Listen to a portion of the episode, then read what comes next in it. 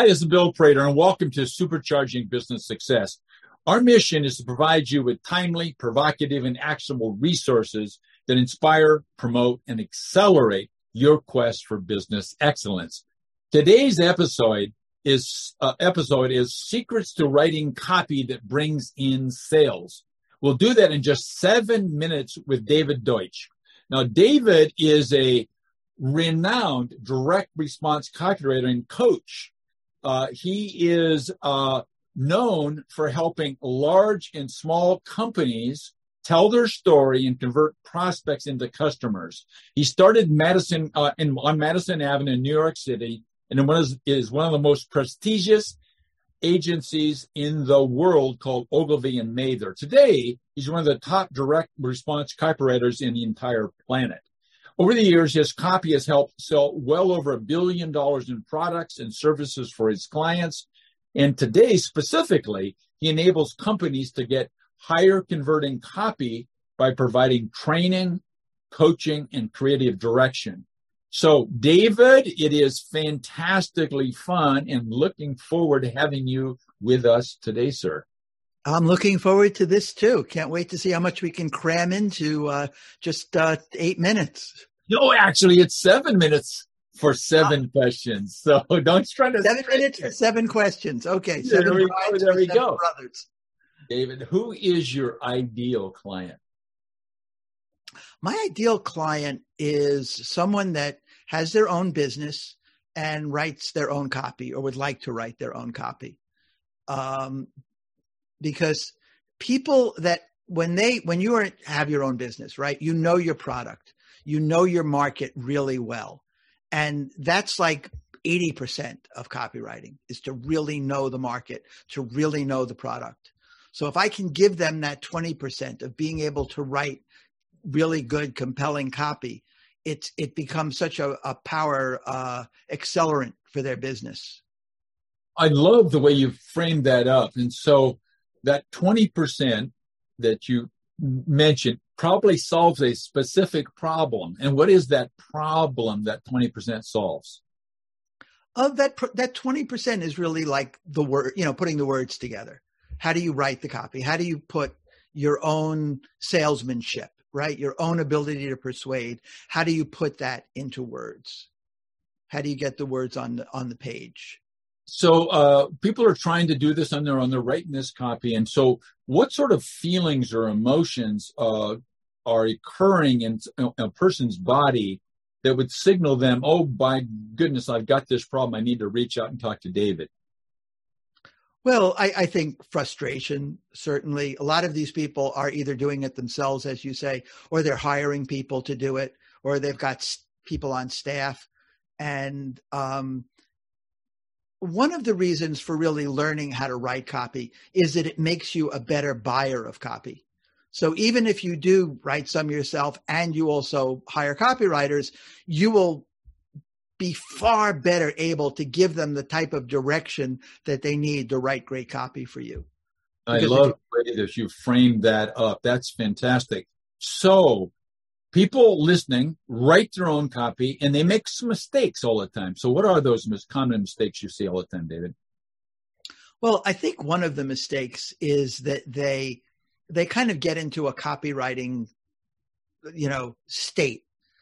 They become writers. They almost go back to when they had to write book reports okay. in the sixth grade, and it's you know, or or and they're that that academic style of writing that's a way of talking that they would never use to, like I said before, to persuade their spouse to go see this movie or that movie. Or if they were getting their friend, like if they were talking to someone they had met in a bar about their product, they would talk in a certain way. And the mistake that people make is that they lose that and they try to write like they think writing should sound. Okay. I like the way that you've stated that. So, question, my fifth question is, what's one single valuable action that our listeners could take, maybe even today, that would help them break through this logjam you've just uh, described to us? Well, I think one thing that I like to tell people to do is to talk to people about your product and maybe even record yourself talking to people, even if you're talking to yourself into a recorder. Just talk, see what comes out because writing is really kind of talking just put onto the page. It's really salesmanship in print. It's talking. The best writing is a very conversational, easy to listen to writing. These days, a lot of writing is videos anyway. So it's literally talking, but, but use that, use your own voice to get those words. See what that sounds like rather than what comes out when you sit in front of a keyboard and, as I said before, kind of type the way you think these sorts of things should sound. Okay, you've done a nice job of, of framing that. I like that differentiation between the keyboard and verbalizing something. So uh, I know you've got a beautiful, fantastic free gift to give people. So what is the gift and where would they find it on your website, David? Well, um, what I wanted to do was to give people a video on how to come up with ideas because I think that's where a lot of business people get stuck. A lot of writers get stuck, frankly, in is in coming up with ideas. And I, the generating ideas is really systematic if you look at it that way. You know, um, there's uh, there's so many ways to uh, trigger ideas like one way is, you know, you do the opposite of something, right? Like everyone's telling people how to get rich. Um, someone I know came up with a great headline. Instead of get rich quick, he came up with get rich slowly just by thinking about how to do the opposite, right? But that's a great headline because it gets your attention. And if you're going to help me get rich, well, okay, so it's slowly, but I'll still get rich. And it's a more believable promise. So anyway, the the, the video is um, just some some ways of coming up with ideas to help you generate that. And uh, it's at uh, should I say where it is to go yeah. to? Yeah, okay. so yeah, yeah, so verbalize it, and then uh, on the on the video blog it'll be written out as well. But we need to verbalize it nice and slowly, David. Okay, it's uh, you go to www.davidldeutsch dot com forward slash video. So that's D A V I D L as in Larry, and then D E U T S C H forward slash video, V I D E O. Beautiful, beautiful. Now, look, we started at the beginning and you tried to get eight minutes, and I said, no, seven. But I got another confession, David. You noticed uh, that, that I, I added a little minute for I only thought of six questions, though. Only got six. So, what question were you hoping for me to ask you? And uh, what's the answer to that question that I didn't think of?